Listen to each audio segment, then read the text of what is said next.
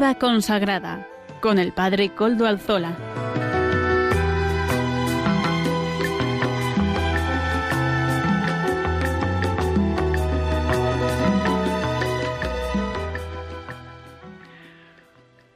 Buenas tardes, hermanos, amigos y oyentes. Hoy es jueves y son las cinco de la tarde, una hora menos en las Islas Canarias. Es, por tanto, la hora de Vida Consagrada en Radio María. Les saluda con sumo gusto padre Koldo Alzola, trinitario. Hoy emito de nuevo desde Algorta, Vizcaya, desde la parroquia de ustedes, el Santísimo Redentor. Digo que es de ustedes porque les hago partícipes de esta parroquia, como siempre les digo.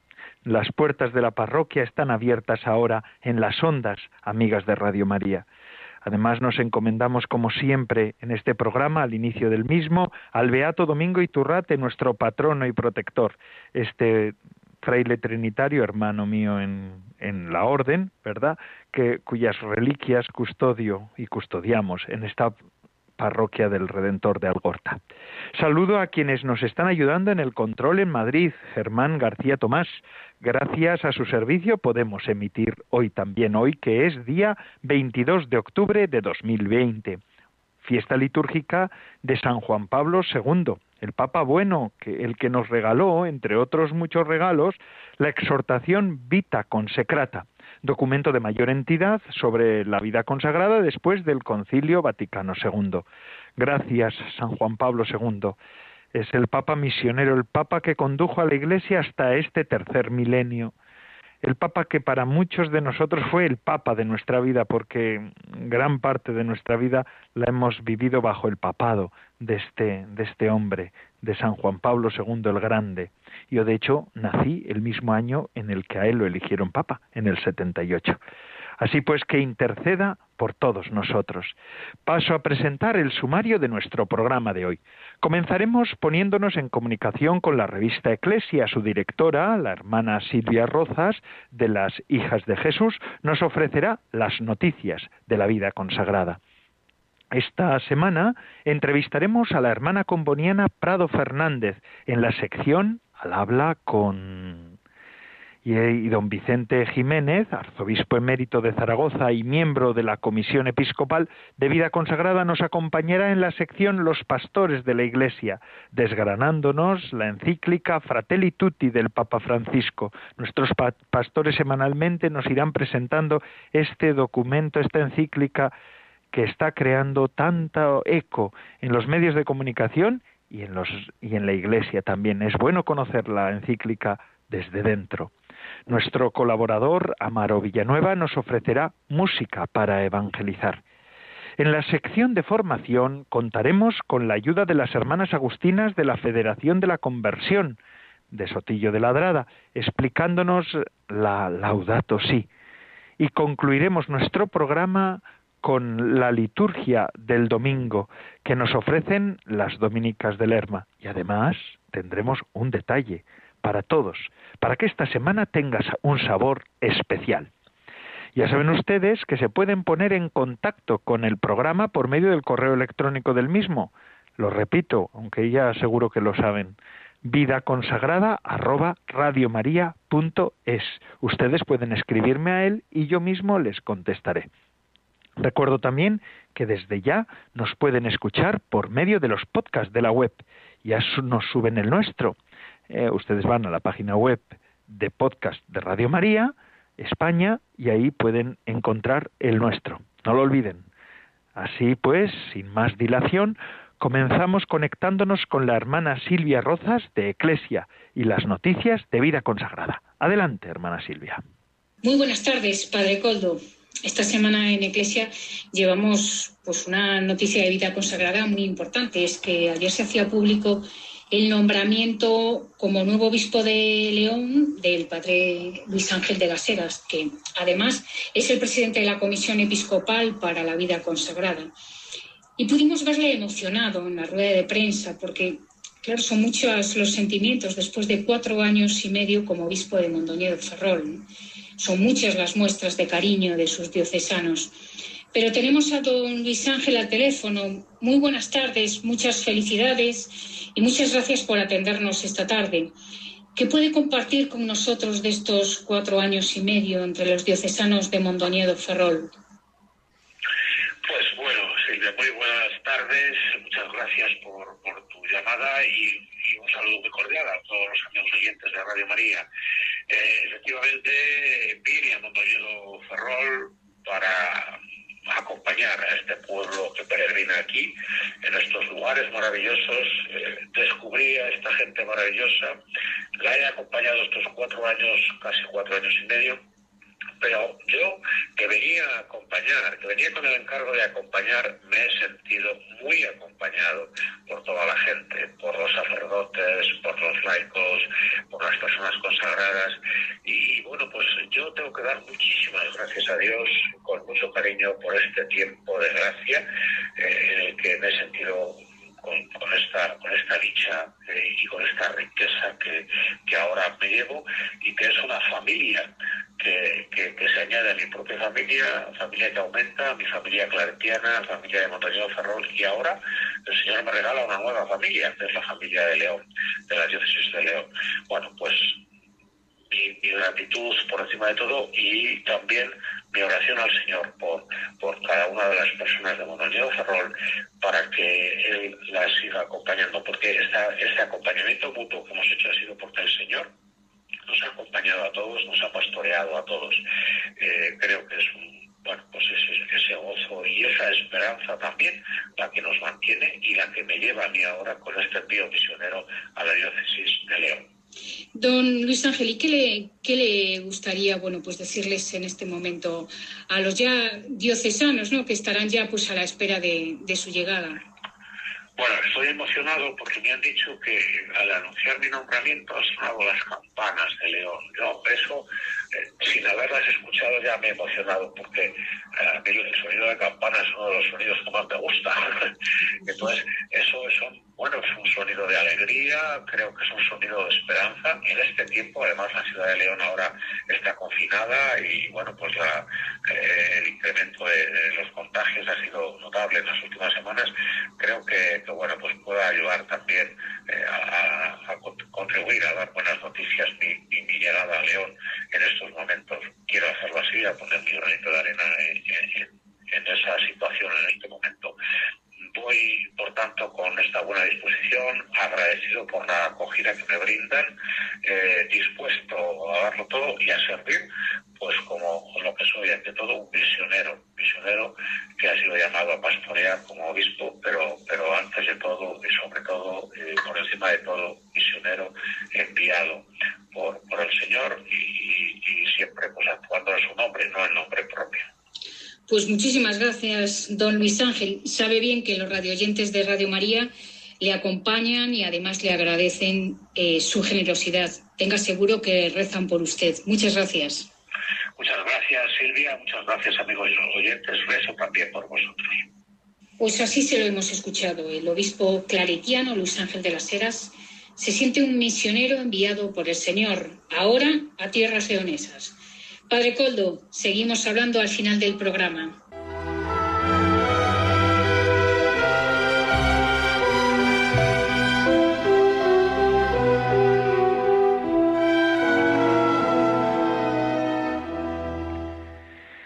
Gracias a la hermana Silvia Rozas, directora de la revista Ecclesia, por esta colaboración que semanalmente nos irá ofreciendo también sobre noticias de vida consagrada. Además, la noticia de hoy ha sido especial, ¿verdad? Y esta ha sido muy muy entrañable este este primer encuentro con el nuevo obispo de León, aunque ya es el habitual obispo para nosotros en vida consagrada.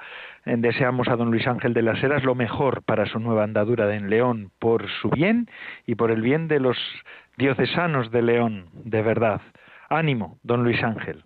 Sabemos que vamos a contar además con su presencia aquí habitualmente, así que estamos contentos.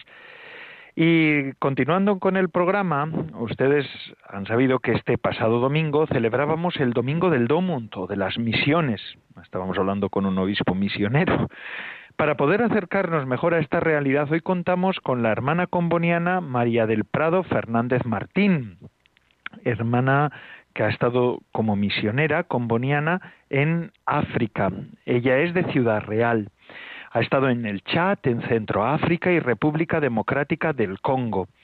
Ha llevado veinte años allí en África y ahora está en Madrid, dedicada más a la animación de misiones, coordinación de la Vicaría Octava de la Archidiócesis de Madrid y también al Servicio Conjunto de Animación Misionera, de un, el SCAM, que es un servicio que tienen las distintas congregaciones misioneras.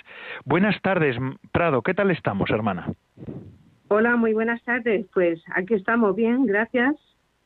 Me alegro mucho. Muchas gracias por eh, disponerse a hablar con nosotros y a estar un rato aquí en Radio María, que eh, lo deseamos además porque así podemos abrirnos también a la, al mundo de las misiones. En, en, entre los consagrados hay muchos misioneros, ¿verdad?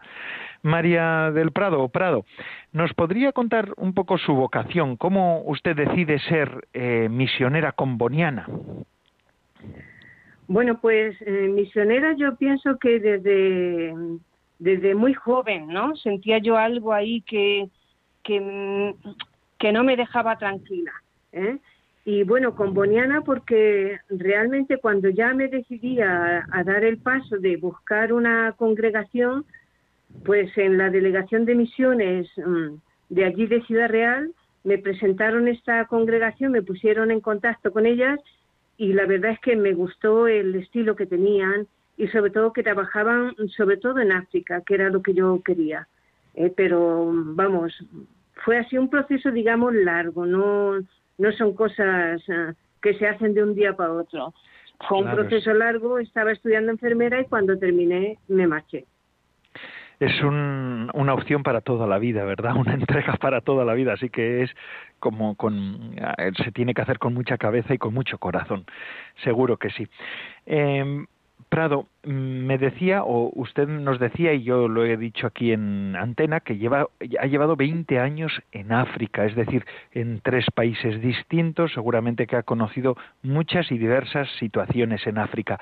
¿Podría decirnos algunas de las cuestiones más significativas de su experiencia como misionera allí en África? Esa pasión suya, como nos decía en, al relatarnos la vocación. Pues realmente cuando estás allí vives muchísimas situaciones, ¿eh? Eh, unas más positivas, otras más negativas, entre comillas, y a veces la gente espera escuchar cosas eh, grandiosas.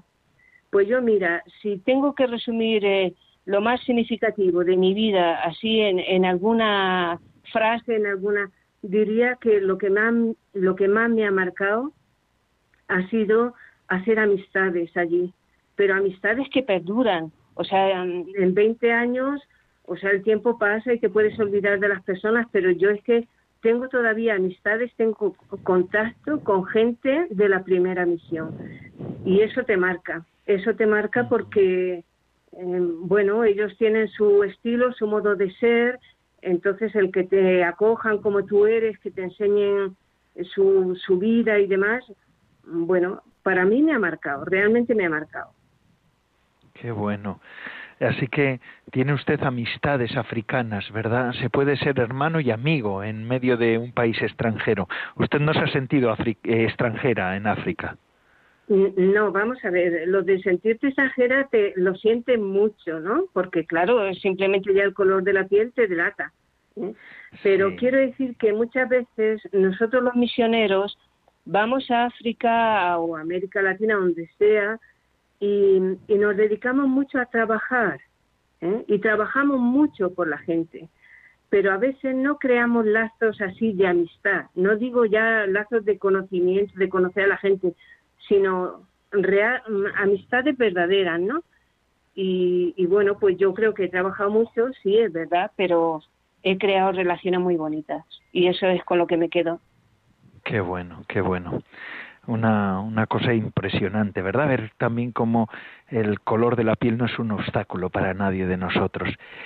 Eh, África tiene su problemática. Hace poco leía yo una entrevista que le hacían a su hermano, el Monseñor Aguirre, ¿verdad?, que también es comboniano, que es también hermano suyo en, la, en el Carisma, sí. Que decía que uno de los grandes retos o problemáticas en África es, pues por ejemplo, él hablaba de, de la República Centroafricana, donde él es obispo, es los catorce señores de la guerra, la situación de corrupción, el islamismo radical.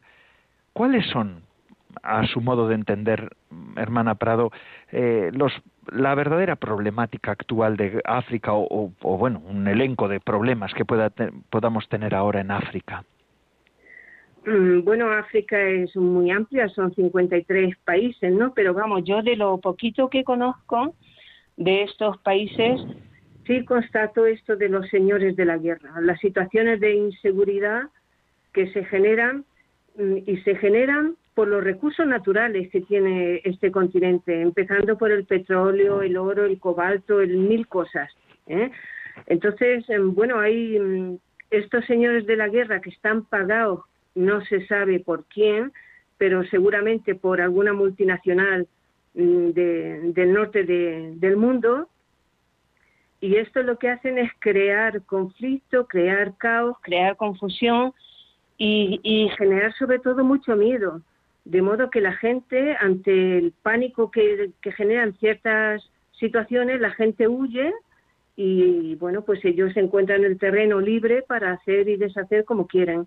Entonces, eso de la de las riquezas del, del terreno es un problema, entre comillas, muy gordo. Sí, sí, sí, sí. sí. Y, y luego, bueno, hay también otros problemas, ¿no? Por ejemplo, eh, las sectas. Ahora mismo, eh, sobre todo en el Congo, es terrible la cantidad de sectas, de grupos religiosos que hay, porque, claro, la gente necesita una seguridad, apoyarse en algo, ¿eh? Y hay algunos aprovechados que generan sus propios grupos religiosos y la gente les sigue y eso genera mucha confusión, realmente mucha confusión. Sí, sí, son problemas, ¿verdad? Pero esos también nos traen retos. Yo siempre he oído que África es el continente de la esperanza. ¿Qué retos puede usted encontrar, hermana Prado, en este en este continente y en esta misión que tenemos la Iglesia Católica en África? ¿Y qué esperanzas? Bueno, pues, o sea, esperanza, yo lo que veo, lo que he constatado es que la Iglesia allí habrá de todo, ¿verdad?, como en todos sitios, pero en general tú tienes una Iglesia comprometida con la gente. Y, y que las conferencias episcopales, cuando tienen que denunciar situaciones, lo hacen a riesgo de, de la vida de, de, de ellos mismos, ¿no? Pero lo hacen. Y eso también la gente se da cuenta. Porque a mí me han llegado a decir, hermana, cuando, cuando ha habido problemas en nuestros países, eh, muchas O N G se han ido, pero los misioneros y, y la gente de la Iglesia se queda. Bueno, pues que te digan así es una buena señal, ¿no? Es un, claro. un, un punto de esperanza muy muy grande. Otra esperanza que yo vería también, pues las mujeres. La, la mujer tiene un potencial allí impresionante y ahora es como que está saliendo un poco del letargo ese de la costumbre que estaba siempre relegada a un segundo plano y está tomando un protagonismo impresionante en la sociedad y en la Iglesia también, ¿no? Eso me parece muy muy importante, ¿no? Y luego lo que yo destacaría sobre todo, eh, que es donde trabajamos muchísimo, la formación de laicos, que sean ellos mismos los que vayan allá, llevando adelante la, la Iglesia, ¿no? Que formarles para, para estar um, preparados, digamos, ¿no? Ante las sectas que se presentan, ante las circunstancias de de conflicto, de, de separación y así, y bueno, pues yo, vamos, eso es lo que yo opino, ¿no?, que la esperanza uh-huh. es la misma Iglesia. Muy bien, ahí es una un momento de, de esperanza también para África, porque hay muchas eh, presencias religiosas y muchas vocaciones también, ¿verdad?, de muy diverso ámbito y que se está trabajando muchísimo, supongo, ¿verdad? Sí, hay, hay mucha vocación, tanto masculina como femenina. Hay muchos sacerdotes. Eh, hace poco en Mozambique, si no recuerdo mal, hace poco en una diócesis hablaba yo con una religiosa compañera mía y me decía que ocho sacerdotes de así de aquella diócesis. Hay mucha gente, ¿no? Y luego, Congregaciones femeninas hay muchísimas, congregaciones locales, pero también adyentes, ¿no? O sea, hay uh-huh. mucha vocación, sí. Qué hermoso. Eso es lo bueno, ¿verdad?, de África, un continente de esperanza. ¿Tiene usted ganas de volver otra vez para allá, hermana Prado? Hombre, pues eh, ganan muchas. Hay que esperar un poquito a que la situación física se mejore, pero sí, sí, seguro que vuelvo. Sí. Rezamos por usted para que siga también ahora, mientras tanto, animando a toda a la, la dimensión misionera aquí en España, ¿verdad?, que es tan necesaria. Quizás se ha apagado un poco ese fervor misionero en España, ¿no es así? Un poco entre nuestras en nuestras comunidades eclesiales y entre los jóvenes se ve un poco más frío todo esto. Bueno, más frío sí es en muchos ámbitos, ¿no? Y el fervor misionero, bueno, ahora está esta idea, ¿no?, de que todos somos misioneros allí donde estamos, y eso diluye un poco el compromiso de, de, de por vida, de compromiso de adyentes, ¿no?, de, de ir a otro sí. sitio fuera de tu país. Pero sí, sí yo pienso que, que un poquito de este espíritu misionero sí que lo hay. Qué bueno. Sí. Pues que se avive. Muchas gracias, hermana Prado Fernández, misionera comboniana. Gracias por haber atendido a nuestro teléfono, a nuestra llamada, y porque así nos ha podido acercar a la misión en África. Eh, ya digo, son muchos los consagrados y consagradas que se encuentran en tierra de misión. Hermana Prado, seguimos unidos a usted pues por medio de la oración y agradeciéndole también su testimonio. Muchísimas gracias. Vale, gracias a ustedes. Hasta luego. Un... Hasta luego, sí. Y ahora pasamos a la sección Los Pastores de la Iglesia. Hoy nos acompaña don Vicente Jiménez, quien ya es arzobispo emérito de Zaragoza. Nos irá desgranando, como hemos dicho al comienzo, la encíclica Fratelli Tutti. Adelante, don Vicente. Queridos oyentes de Radio María, especialmente vosotros, miembros de Vida Consagrada. Durante este curso pastoral, los obispos pertenecientes a la Comisión Episcopal para la Vida Consagrada, vamos a hacer algunas reflexiones en torno a la encíclica del Papa Francisco Fratelli Tutti, firmada el tres de octubre en Asís y publicada el cuatro de octubre en la fiesta de San Francisco de Asís. El título de la encíclica está tomado de las admoniciones de San Francisco para dirigirse a todos los hermanos y hermanas y proponerles una vida con sabor a evangelio. Eran las palabras del poverello de Asís. Hoy me corresponde a mí hacer algunas reflexiones sobre los números tres, cuatro y cinco, que llevan por título Sin fronteras. El Papa se refiere a un episodio de la vida de San Francisco de Asís. Es una visita al sultán Malik el Kamil, en Egipto.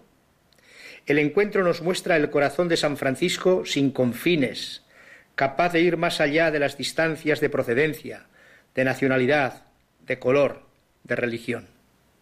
San Francisco de Asís fue al encuentro con el sultán con la misma actitud que pedía a sus discípulos, que sin negar su identidad, cuando fueran, decía él, entre sarracenos y otros infieles, no promuevan disputas ni controversias, sino que estén sometidos a toda humana criatura por Dios. En aquel contexto histórico, era una llamada extraordinaria. Nos impresiona que ochocientos años atrás, San Francisco de Asís invitara a evitar toda forma de agresión o contienda, y también a vivir un humilde y fraterno sometimiento, incluso ante quienes no compartían su fe. Las cuestiones relacionadas con la fraternidad y la amistad social, que es el subtítulo de la encíclica, han estado presentes entre las motivaciones del Papa Francisco. Ya desde las primeras páginas de su nueva encíclica Fratelli Tutti, el Papa Francisco recuerda el encuentro interreligioso de Abu Dhabi, de febrero del año dos mil diecinueve, en el que firmó, junto al gran imán Ahmad al-Tayeb, el documento sobre la fraternidad humana por la paz mundial y la convivencia común. De alguna manera este texto está también en el origen de la nueva encíclica, que, como indica el Papa, recoge y desarrolla grandes temas planteados en aquel documento que firmamos juntos. Fratelli Tutti es el mensaje que necesita escuchar y vivir este mundo nuestro, tentado cada vez más por localismos y confinamientos ideológicos que empequeñecen cada vez más el horizonte de apertura. La encíclica dilata la mirada hacia el mundo a la luz de la fraternidad, incluso de personas de diferentes credos religiosos. No en vano, en el encuentro de Abu Dhabi, el Papa comparó la fraternidad humana con el arca en la que Noé salvó las especies vivientes del diluvio universal. También nosotros hoy, en el nombre de Dios, para salvaguardar la paz, necesitamos entrar juntos como una única familia en un arca que puede surcar los mares en tempestad del mundo, el arca de la fraternidad. Hoy la fraternidad humana es la tabla de salvación para que este mundo nuestro se libere del mal de la violencia, de la guerra, de la desigualdad creciente. El Papa Francisco ha querido regalar al mundo la encíclica Fratelli Tutti desde la ciudad de Asís.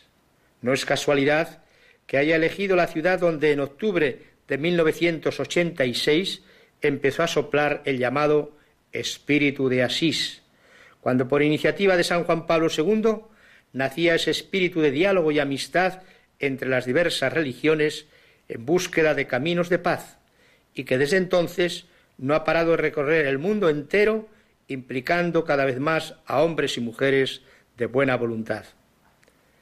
Como reza el llamamiento del último encuentro en el Espíritu de Asís, firmado por líderes de todas las religiones del mundo en Madrid en septiembre de dos mil diecinueve, Dios no quiere la separación entre hermanos. Dios no quiere las guerras. Quien usa el nombre de Dios para justificar la guerra, la violencia, el terrorismo, profana el nombre de Dios. Quien cree en Dios descubre al mundo como casa común, habitada por la familia de los pueblos. Desde Asís, con esta nueva encíclica, el Papa nos recuerda que San Francisco, el poverello, que a todos los seres llamaba hermanos, sigue inspirando todavía hoy el futuro, no solo de la Iglesia, sino del mundo entero, indicando un horizonte de esperanza, que todos los hombres y mujeres sean hermanos. Con mi afecto y bendición, Vicente, administrador apostólico de Zaragoza. Buenas tardes.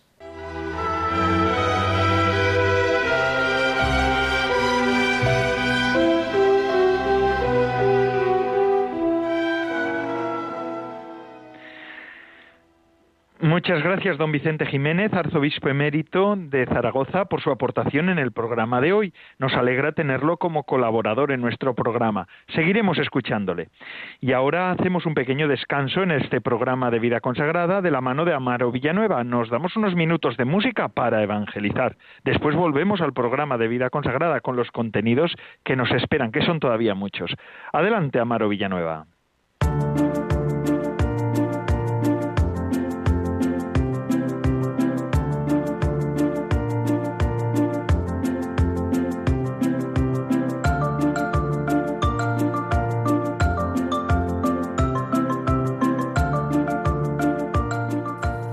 Buenas tardes, Padre Koldo, y buenas tardes a todos los oyentes de Radio María. Bienvenidos a la sección de Música para Evangelizar. Hoy les presento una auténtica joya musical. Siéntense cómodamente y escuchen al coro escocés Llanethwy, que va a interpretar la canción de Carl Jenkins titulada Benedictus. Espero que disfruten. Adelante la canción Benedictus. Thank you.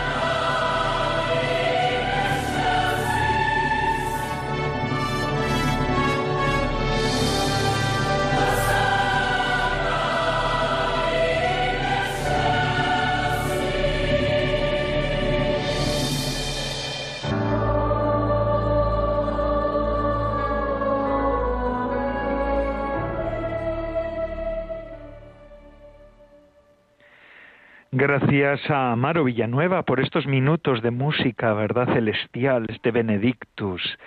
Seguimos en el programa de Vida Consagrada de Radio María. Ya se acuerdan que la semana pasada las agustinas de la Federación de la Conversión de Sotillo de la Adrada, del monasterio de Sotillo de la Adrada, nos empezaron a presentar la Laudato Si del Papa Francisco. Hoy continuamos con este mismo tema en la sección de formación. Vamos a escuchar estos minutos de formación. Adelante, hermanas. Buenas tardes, Padre Koldo, y buenas tardes a todos los oyentes de Radio María que siguen esta tarde el programa de Vida Consagrada, en el que dedicamos este espacio a la formación, haciendo un comentario cada semana de algunos de los puntos de la encíclica del Papa Francisco Laudato Si. Hoy está con ustedes una servidora, Carolina Blázquez Casado, hermana agustina del Monasterio de la Conversión en Sotillo de la Adrada, Ávila. Quiero con, con vosotros profundizar hoy en la figura de Francisco de Asís, que está presente ya en la introducción de la encíclica como una de las inspiraciones que ha movido al Papa Francisco para escribirla. Es muy interesante porque también en la nueva encíclica que el Papa Francisco acaba de publicar, de escribir, Fratelli Tutti, también invoca la figura del santo de Asís como inspirador de este nuevo mensaje que ofrece a la Iglesia y a todo el mundo.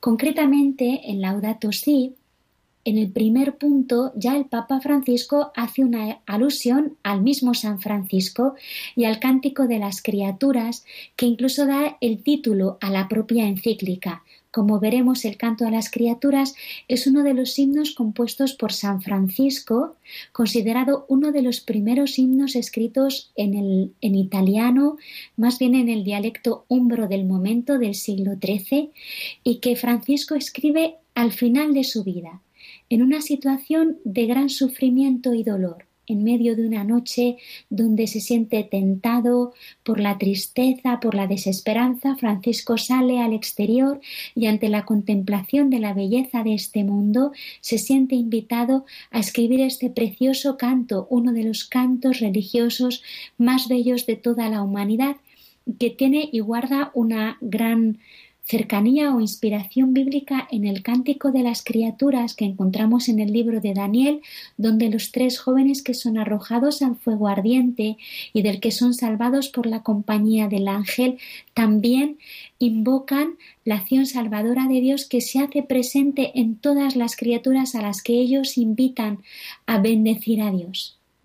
Después de esta primera mención sobre Francisco y, y, su, y su inspiración con el Cántico de las Criaturas, vamos a encontrar más adelante en los números, desde el número nueve al número doce, perdón, desde el número diez al número doce, unos números de la encíclica dedicados exclusivamente a describir qué nos ofrece la figura de San Francisco en este cuidado, atención, delicadeza hacia lo creado, un, una especial actitud del cristiano hacia el mundo a la que nos quiere invitar el Papa Francisco con esta encíclica.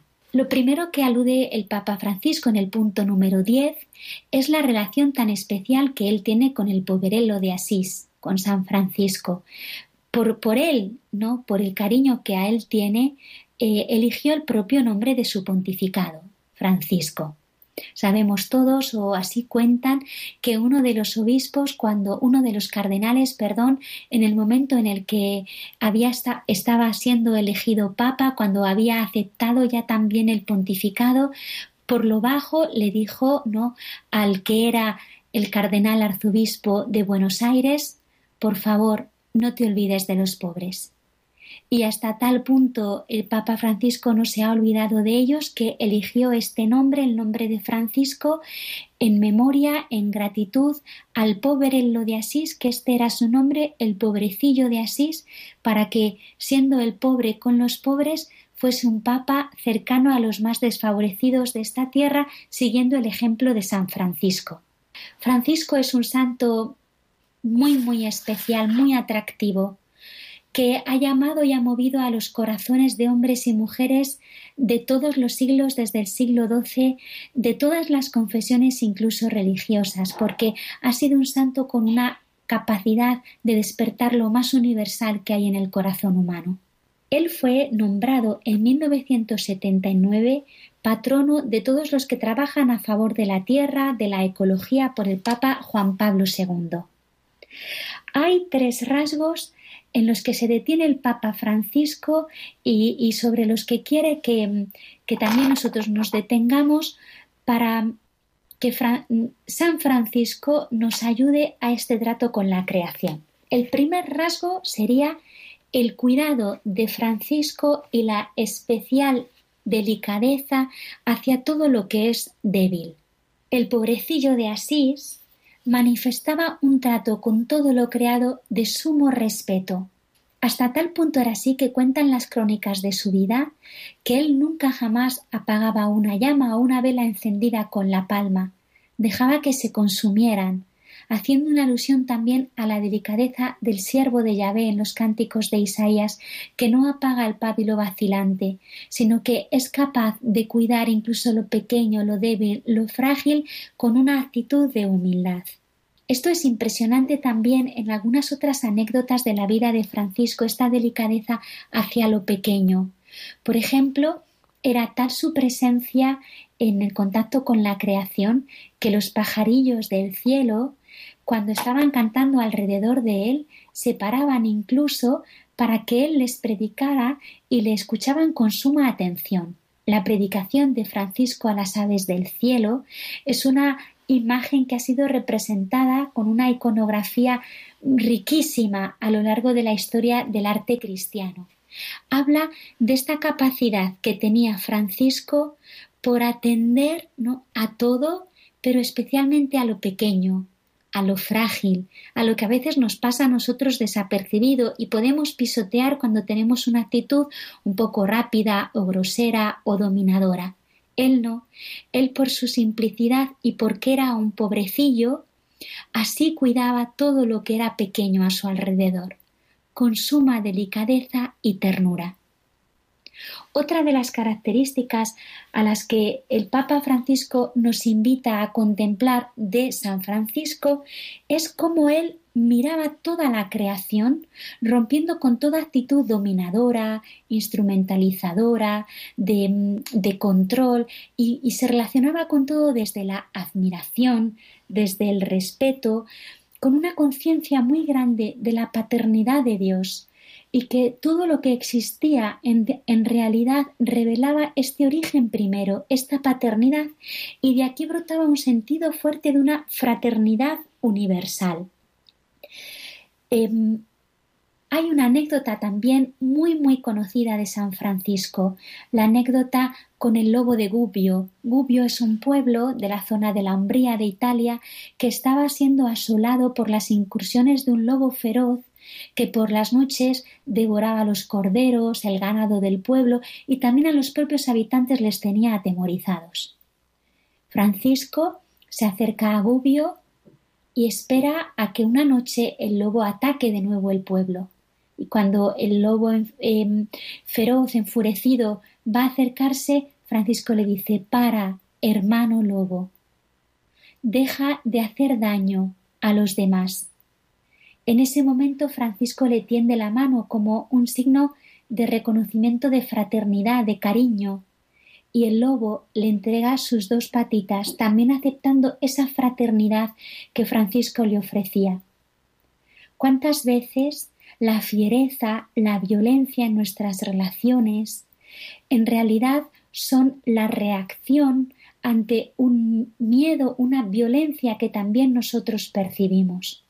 Francisco, incluso en el trato con los animales fieros y violentos, conseguía apaciguarlos e introducirlos en este destino de fraternidad universal que forma parte del, del proyecto salvífico de Dios, de la primera creación y de la última creación, como también encontramos en el capítulo once del profeta Isaías.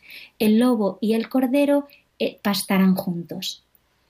Lo último que quiero deciros es que el Papa Francisco también nos dice que a través de la figura de San Francisco podemos reconocer que la creación también es revelación de Dios. podríamos decir que es el primer libro de la revelación, la creación. Las criaturas nos hablan de su creador, creador y nos mueven al amor de él. Expresan su, su armonía, su belleza, la bondad, la unidad, de tal modo que cuando nosotros contemplamos al mundo así, intentando ver las huellas de Dios, podemos no también nosotros hacer el cántico de las criaturas, porque ellas nos introducen en una experiencia de amor y cercanía con Dios. No voy a entretenerme más. Os propongo esta semana, ¿por qué no leer alguna pequeña biografía de San Francisco para, a través de él, como un amigo, introducirnos en el cuidado de la creación? El Papa Francisco nombra una de Loïc Leclerc en su encíclica Fratelli Tutti, Exilio y Ternura. También yo os recomiendo El hermano de Asís de Ignacio Larrañaga. Cualquier otra posible lectura será muy interesante y nos ayudará a seguir en esta actitud de cuidado, cuidado y respeto de la creación. Muchas gracias, un saludo en este espacio formativo del programa de Vida Consagrada de Radio María.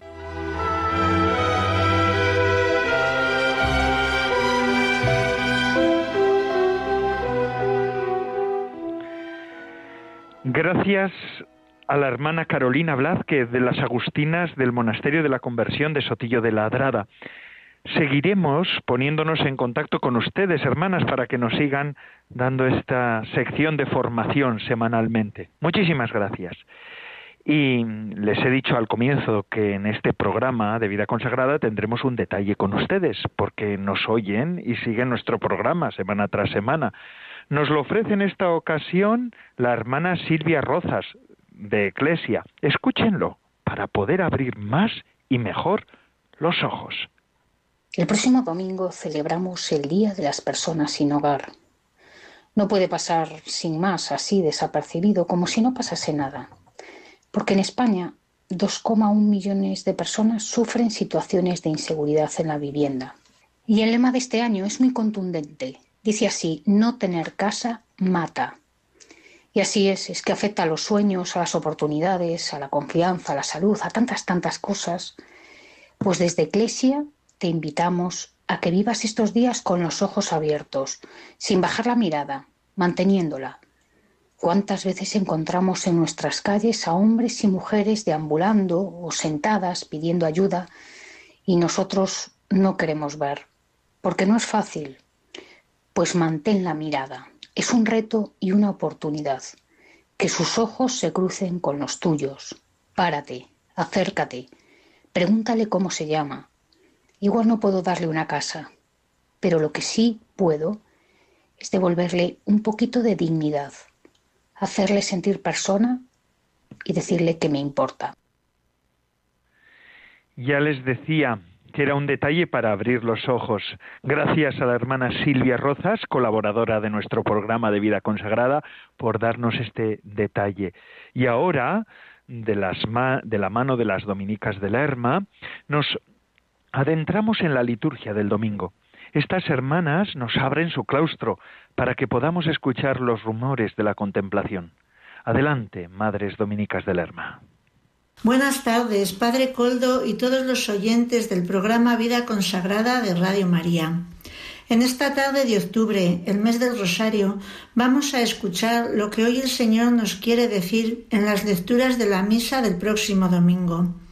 Vamos caminando a través del ciclo litúrgico ya hacia el final, con el domingo treinta del tiempo ordinario.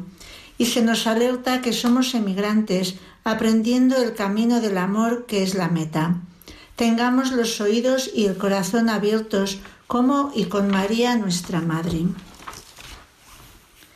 En el texto del Éxodo resalta la defensa del pobre sobre el interés de la ley. Tan atrás en el tiempo predomina la misericordia en el pueblo de Dios, en su palabra y preceptos. Es claro que la ley se endureció por la desviación de los hombres, que la llevaron al extremo de ponerla en lugar de Dios, porque Dios siempre fue y es el equilibrio entre los extremos. En él todos los atributos están bien, sin olvidar que desde los primeros libros de la Biblia resalta por ser Dios de misericordia, rico en clemencia y bondad, defensor de los que no tienen quien los defienda, proveedor de los que no tienen más que lo opuesto, pero son sus hijos, emigrantes, porque antes lo fuisteis vosotros. Es otra de las realidades de la vida, que hay tiempos de todo. Cada persona suele experimentar antes o después la pobreza y la necesidad, el vacío y la soledad, la impotencia y la humillación. Porque todo esto es necesario para avanzar hacia la vida, al Dios que se complace en enriquecernos con su pobreza. Fuisteis emigrantes. ¿Quién no ha necesitado de una ayuda, orientación o compañía que le abra camino en tierra extraña, es decir, en algún estado o situación? Siempre surge o debería surgir ese ángel que agradeces, porque todo hombre lleva en sus entrañas el ser, la imagen y semejanza de Dios, y lo natural sería ser compasivo y misericordioso. Al fin, si claman a mí, yo los escucharé. Porque la propia situación injusta está rechinando a los oídos y el corazón de Dios, y todo mal se vuelve contra el que lo hizo. No podemos decir de ninguna manera que Dios castiga. Y es que al que escupe al cielo le cae en la cara. El mal que hacemos repercute en nosotros. Por eso, Dios pide esta justicia misericordiosa, porque quiere el bien de todos.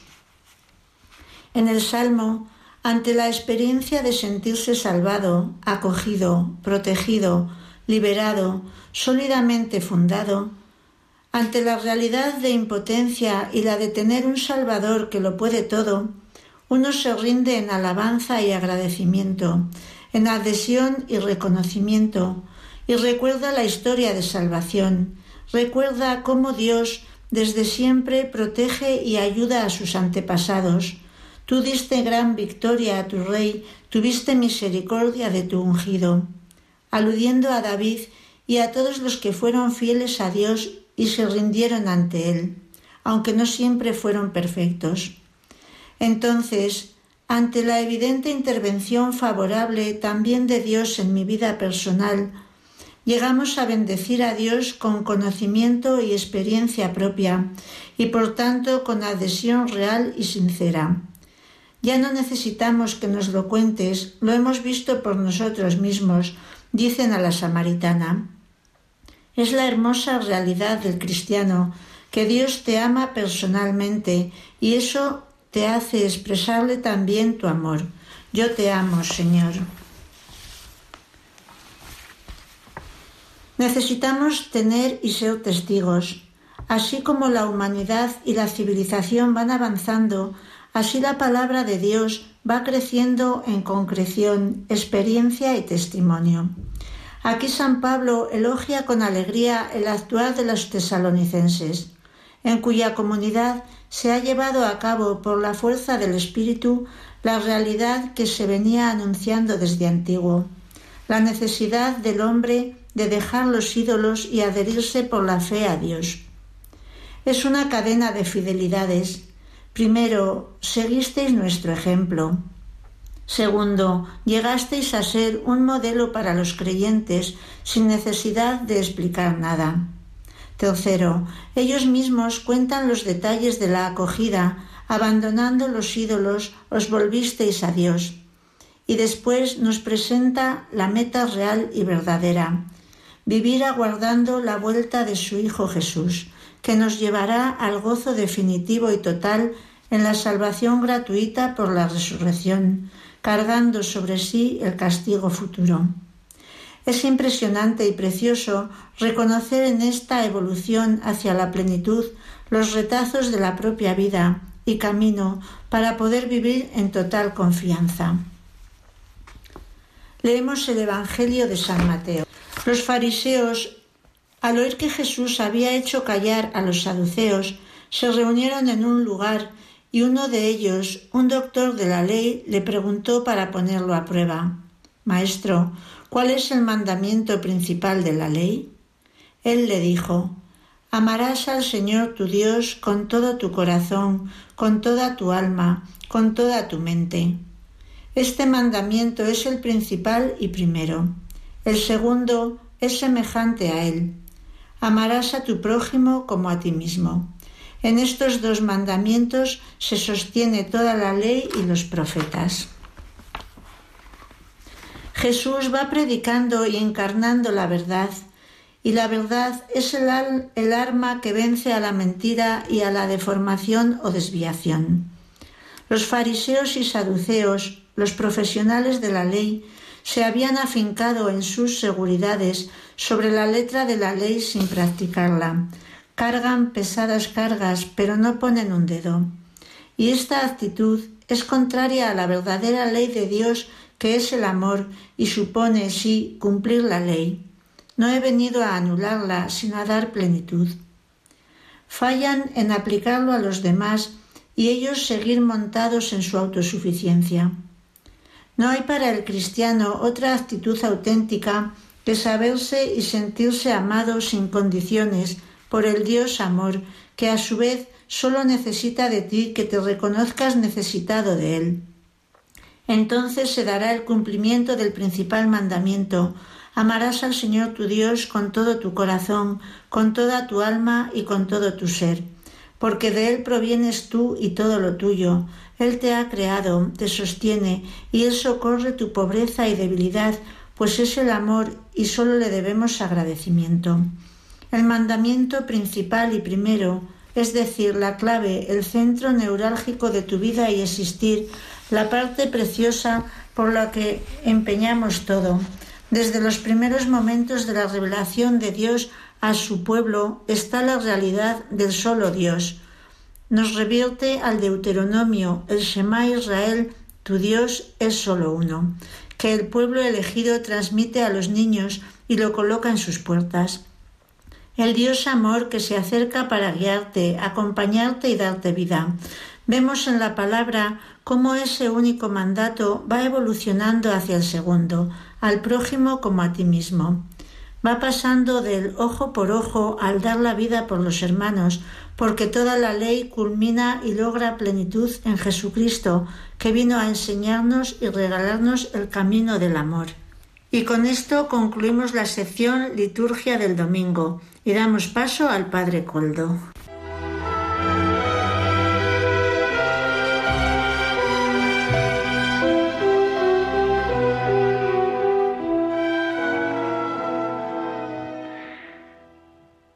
Muchas gracias a las Madres Dominicas de Lerma, nos acercan al domingo que ya está llegando. Vivamos la liturgia cada vez con más intensidad. Los monasterios son un lugar especial, privilegiado para ello. Gracias, pues, hermanas. Y con esto ya hemos acabado nuestro programa de vida consagrada de hoy. Gracias a todos los que nos han acompañado en esta ocasión también. Pero antes de despedirme les recuerdo que se pueden poner en contacto con el programa por medio del correo electrónico del mismo. Ya saben cuál es: vidaconsagrada arroba radiomaria punto es, vidaconsagrada, todo, todo seguido y en minúscula, arroba radiomaria punto es. Ustedes pueden escribirme a él y yo mismo les contestaré. Además, recuérdenlo, pueden bajar el programa de hoy en la web de podcast de Radio María. El nuestro estará en breve a su disposición. Pueden escucharlo así cuando lo deseen. Y ya me despido de ustedes. Ahora pueden seguir con nosotros, con Radio María. Toca la hora feliz, el espacio para los más pequeños de la casa. Se despide de todos ustedes Padre Koldo Alzola, trinitario. Recen por mí. Yo lo hago por ustedes. Hasta la semana que viene, si Dios lo quiere.